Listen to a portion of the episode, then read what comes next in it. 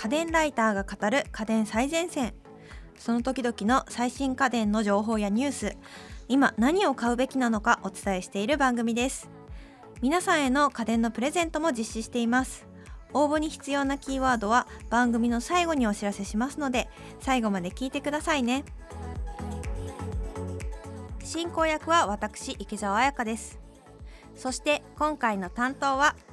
家電ライターの倉本春さん。明けましておめでとうございます。今年もよろしくお願いします。ありがとうございます。こちらこそよろしくお願いします。年も明けてそうですね、心機一転、はい、楽しい感じでいけるといいなと思っております。そうですよね。この番組本当に物欲を刺激してくるので、いやもう今年もどんどん買っていただきたいですね安易に買わないように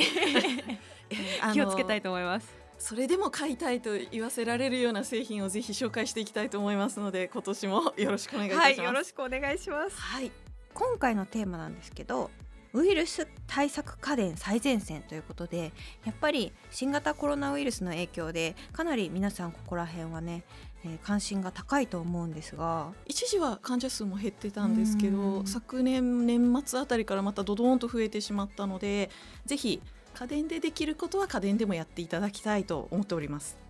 ちなみに池澤さんは何か意識して取り入れているものはありますでしょうか？はい、そうですね、お家の中では加湿器つけてるかもしれないですね。あ、そうですね、家の中で一番手軽にできるウイルス対策っていうのがやっぱ加湿器なんですよね。うんうん、家電ライターっていう職業上いろんな人に取材したりするんですけれども、室内の菌についていろいろ研究してらっしゃる帝京大学大学院の牧村教授という方に取材をしたところ、コロナウイルスとかのウイルスってすごい小さくて軽いので、いっかい空気中に舞い上がると床に落ちないんですよ。ですが水蒸気っていうのは目に見えなくってもやっぱりウイルスよりは大きいので、そこに菌が付着すると床に落ちやすくなったりとかですね、加湿することで非常にウイルスに対して予防しやすい状況を作りやすいということでした。うん、ということで今回は加湿器から始めたいと思います。うん、ありがとうございます。はい、えー、とちなみに私はシャープのプラズマクラスターななせんみたいなのを搭載している加湿器を使っています。あ、なるほど。あ、はい、シャープさん何がいいって、最新のやつは水を供給しやすいんですよね。あ、そうなんですか。もしかしてあの最新のやつじゃないのかな。上から夜間とかで水を入れるもよし、タンクを出してタンクに直接水道で水を入れるもよしみたいな ツーウェイ 方式のこう新しいやつじゃないですね、多分。なるほど。え、それめちゃめちゃいいですね。そうなんですよ。結構なんだかんだ加湿器ってボトルを取り外して給水しなきゃいけないところがすごくめんどくさくて、給水、皆さんそうおっしゃる。給水ボトルって結構縦長じゃないですか。そうですね。だからなかなかこう水道とのこう兼ね合わせが悪くて、そうですね、あの脱衣所の水道だと縦が短いので、うん、斜めにしないとタンクに水が入らないっていう問題が半分は漏れながらこう入れるみたいな。そうなんです。あのシャープさんの新しい加湿器の最上位機種は ツーウェイ でいけるので、えー、ぜひ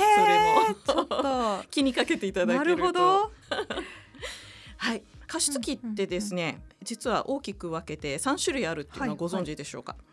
いはい、えー、そうなんですか？そうなんです。例えば湯沸かしポットで出すように、うんうん、えー、と水を沸騰させて水蒸気を出すスチーム式っていうのと、あとは部屋の中で濡れたタオルを干すような感じで、うんうん、自然に気化することで室内の加湿量を増やす気化式で、もう一つがあの超音波を発生させることで水を細かなミスト状にする超音波式っていうさんしゅるいがあるんですね。でこちらに関しては実はずっと昔のナンバーナインの特集の方で詳しくみっつのメリットとデメリットを言っているので、そちらを参照してほしいんですが、今回はいろいろ紹介したい商品があるので、ズバリおすすめの加湿器は大日工業の エルエックス シリーズですというところから始めたいと思います。へー、これはちなみに大日工業さんは知ってらっしゃるでしょうか？はい、あんまり知らなかったです。多分一番有名なのは石油ファンヒーターですね。うんうん、石油ファンヒーターもすごいいいんですが、今回はこの加湿器、こちらですね、気化式とあとさっき言ったように気化式って要はフィルターが自然乾燥することで部屋の加湿をするんですけれども、はいはい、乾燥を助けるためにヒーターをつけて蒸発の速度を上げるヒーターとのハイブリッド式の加湿器になります。へー。かつちょっとファンでですね加湿した蒸気が部屋中に回るようにはなってるんですけど、何しろこれとにかく超パワフルなんですね。はいはいはいはい、はい、加湿器って基本的に加湿量っていうのを数値にしてるんですけれども、こちらターボモードだと せんひゃくミリリットル パーアワーになりますうん、うん、と言ってもちょっとよくわかんないですよね。イメージがつきづらいですね、はい、あのー、一般的な家庭用の例えばちょっと膝に乗るぐらいの小型犬ぐらいの大きさの加湿器だとだいたいよんひゃくとかごひゃくぐらいの加湿量だと思っていただきたいんですね。なるほど。ではっぴゃくを超えると業務用レベルって言われてます。へー。でそんな中こちらせんひゃくめちゃめちゃそうなんですよ。業務とにかくあの加湿パワーがすごいんです。すごいですね。業務用でもさらに上を行っているみたいな。そうです。なのでこちら家庭用なんですけど、これを買ってあのオフィスに置く人もいるぐらいとにかくすごい加湿器なんですよ。へー、はい、でもう一つ嬉しいのがこれだけパワフルなんですけれどもすごく静かです。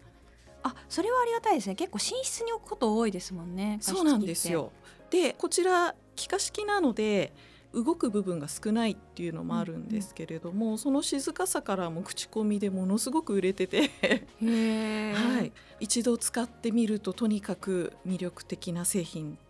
なので。加湿器っていうとメンテとかそういう面も気になってきますね。そうなんですよ。加湿器特に気化式って中に空気蒸発させるためのフィルターが入ってるんですけど、このフィルターやっぱり特性上できるだけ風を当てる面を広くしたいっていうことから蛇腹になってたりするんですね、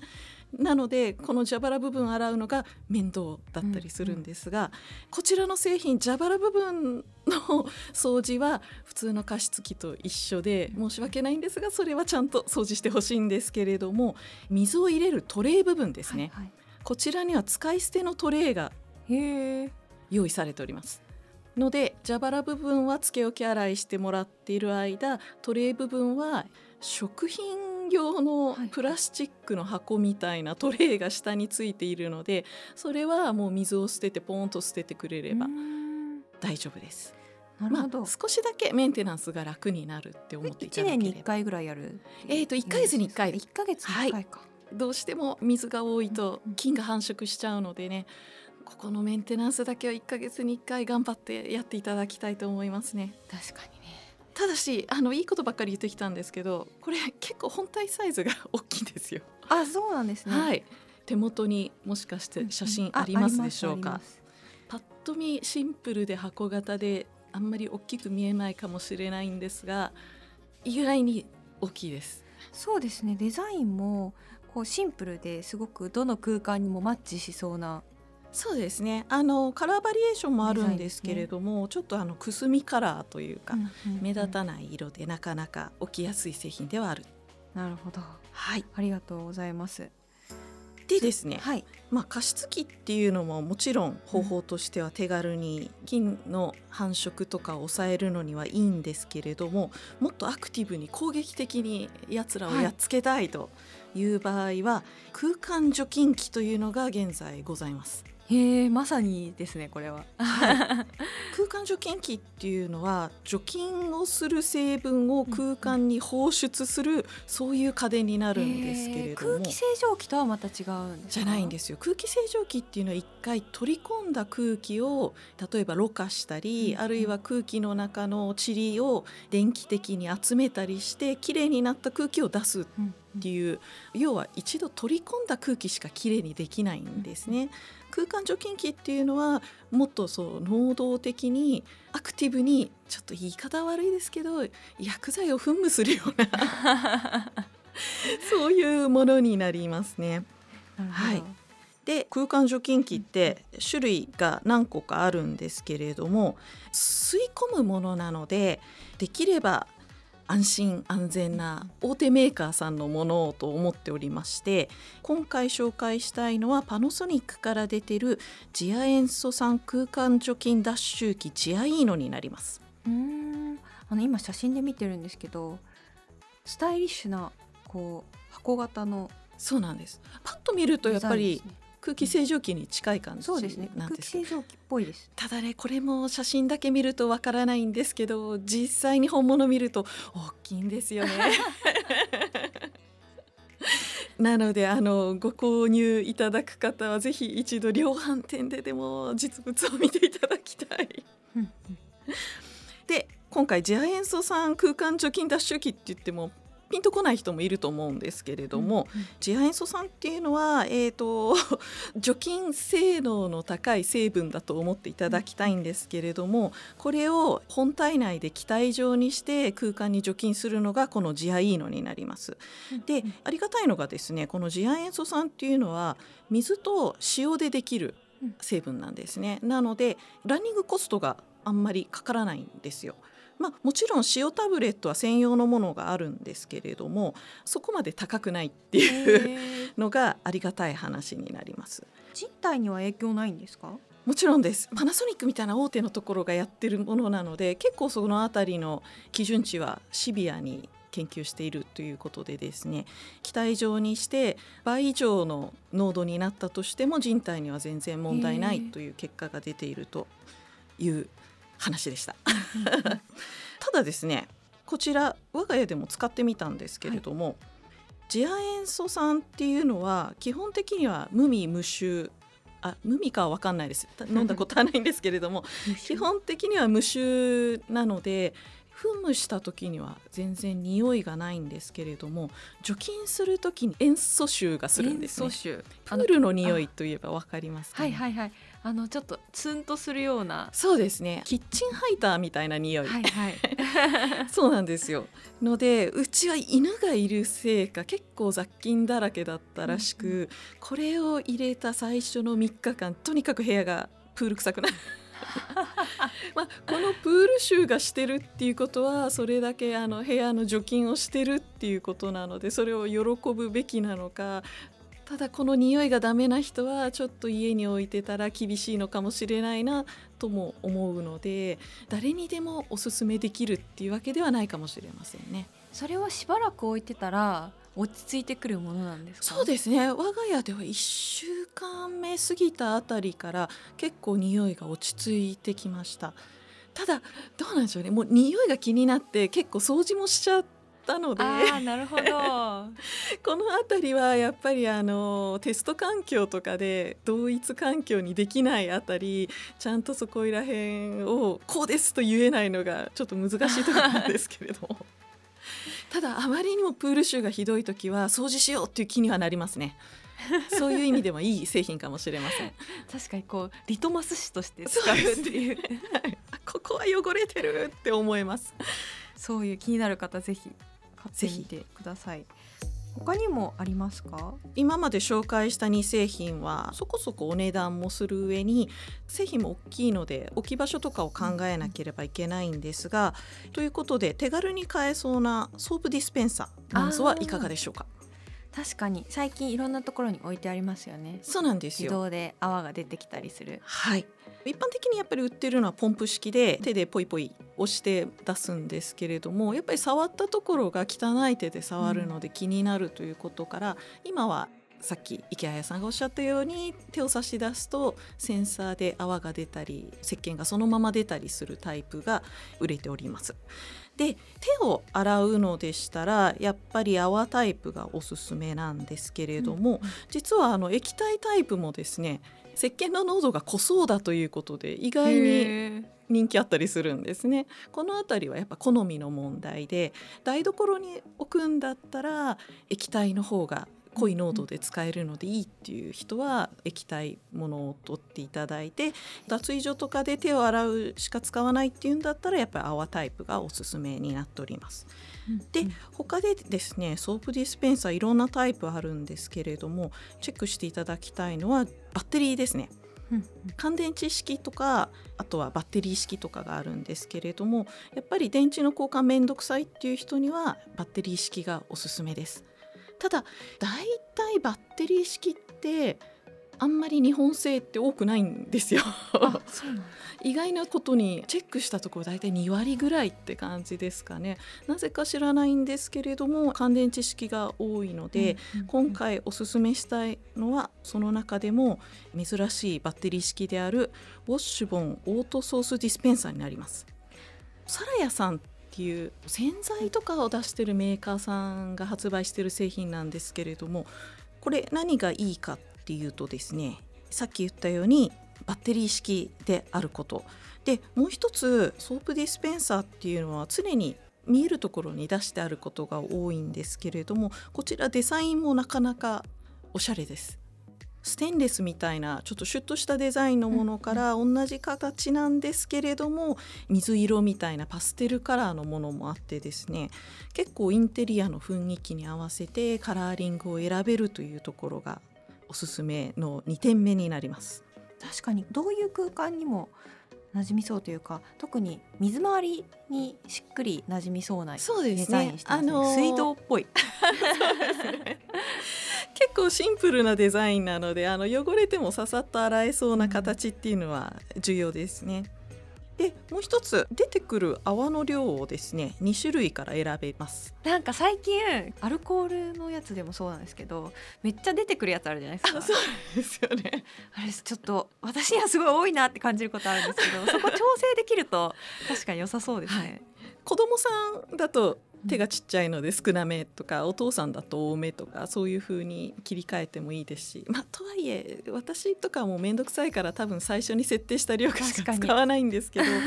節約したいなっていう人は最初から少なめに設定しておくと長持ちするかもしれません。そうですね、基本的には手全体に泡が行き届いてしばらくこうもみ洗いしていれば綺麗になりますもんね。はい、プッシュ式だとお父さんとか見てるともう延々プッシュしてお前どれだけ手がでかいんだみたいな人もいるんですけどソープディスペンサーだとそういう無駄遣いも減らせると思いますね。ああ、そういう利点もあるんですね。はい、確かに。ただですね、こちら一つだけ個人的にはデメリットかなと思うのは基本的に専用洗剤を使ってくれと謳っております。うんうんうん、はい、ただこれうちにもあるんですけど別に専用洗剤じゃなくても特に問題はありませんでした。ただし専用洗剤以外を使って壊れた場合に我々はあの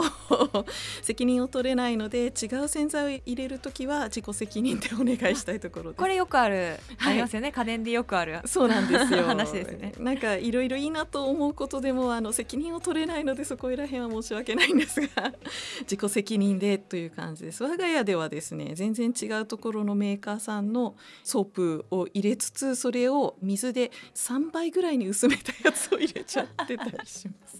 経済的経済的というよりは泡系のソープディスペンサーっていうのは普通の液体石鹸を入れても泡立たないんです。はいはいはい、はい、そういう場合は水で薄めた石鹸を入れていただければ あ, あそうなんですか。泡立つことがあります。そ う, そういう仕組みなんだ。そうなんですよ。知らなかった。薄めたやつじゃないと泡立たないということ。薄めれば逆に泡立つんですね。えーとものによってはもしかしたら泡立たないのもあるかもしれませんが基本的な石鹸実験だったら普通は泡立ちます。ちょっと家で試してみたいと思います。そうですねあのただ何度も言いますが責任は持てません。はいわかりました。よろしくお願いします。で基本的には今回除菌でおすすめしたいさんてんというのはここまでなんですけれども、せっかく今回ウイルス対策家電ということなのでちょっと今回スタジオまで面白いものも持ってきました。フィリップスさんが出したばかりのブリーズマスクという製品です。あの今手元にあるんですけど、はい、小マスクの上に機械がついています。ちょっと一部なんですけどなんでしょう、消しゴムサイズの。そうですね、消しゴムサイズの裏を見ていただければ分かるんですが、はい、そこがバッテリーになってましてですね、バッテリーの先にファンがついております。本当だ、バッテリーもちょっと消しゴムサイズぐらいあります。そうですでファン部分も消しゴムサイズあります。そうですね、ごひゃくえんだまよりちょっと大きいぐらいかな。そうですね、はい。でえー、とその表側に小さいボタンがあるんですがボタンを押していただくとファンが回るようになっていて、これかな。はい、それです。あ、ファン回りました、はい、さんだんかいぐらいに風量が何回かパチパチっとやっていただけると、なんか表側が涼しいですね、はい、で側部分がメッシュ状のマスクタイプなんですけれども、その中にですね エヌきゅうじゅうご 規格の使い捨てのマスクを専用のものがあるんですけど、手元にございますね、はいえー、っと、はい、これは使い捨てのマスク、はい、それを側にセットしてですね、わすごいですね、あのマスクの紐の部分がないようなデザインのちょっとファン部分がなんか特殊な特殊な形状をしているマスクですね。確かにこれは専用じゃないとダメかも